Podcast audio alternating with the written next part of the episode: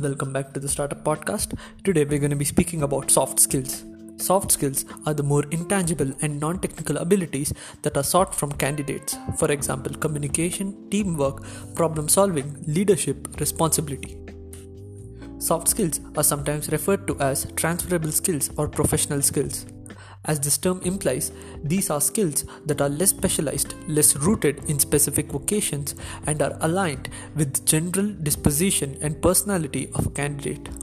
Soft skills relate to your attitudes and your intuitions. As soft skills are less about your qualifications and more personality driven, it is important to consider what your soft skills are and how you might show evidence of them before you apply for a job.